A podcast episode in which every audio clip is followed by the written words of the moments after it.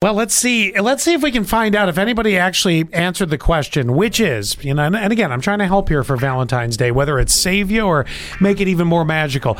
More than 20% of men will give their partner this for Valentine's Day, even though a mere 2% of women think it makes a good gift. What do you think it is? Allie, do we have some guesses? 8467 says stuffed animal. Oh, no? Okay.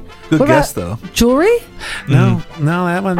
Perfume? Uh, no, not perfume either. Uh, oh, oh, tricky though, because if you don't know what she uses, Hmm. then you know God only knows. Do you want to know what the answer is? Can I make one more guess? Yes, please do. Can I guess uh, breakfast in bed? No, Oh, that's such a good one. another good one.